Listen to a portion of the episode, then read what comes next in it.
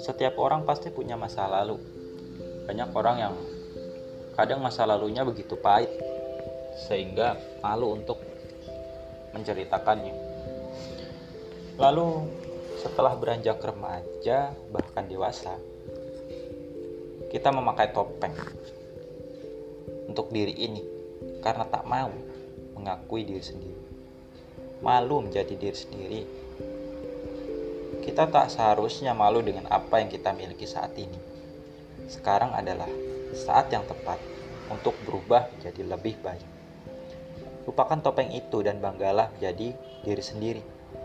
Karena itu, tandanya kamu bersyukur pada Allah dengan diri ini dan segala kekurangannya, segala potensinya. Semua yang ada saat ini adalah yang terbaik diri ini.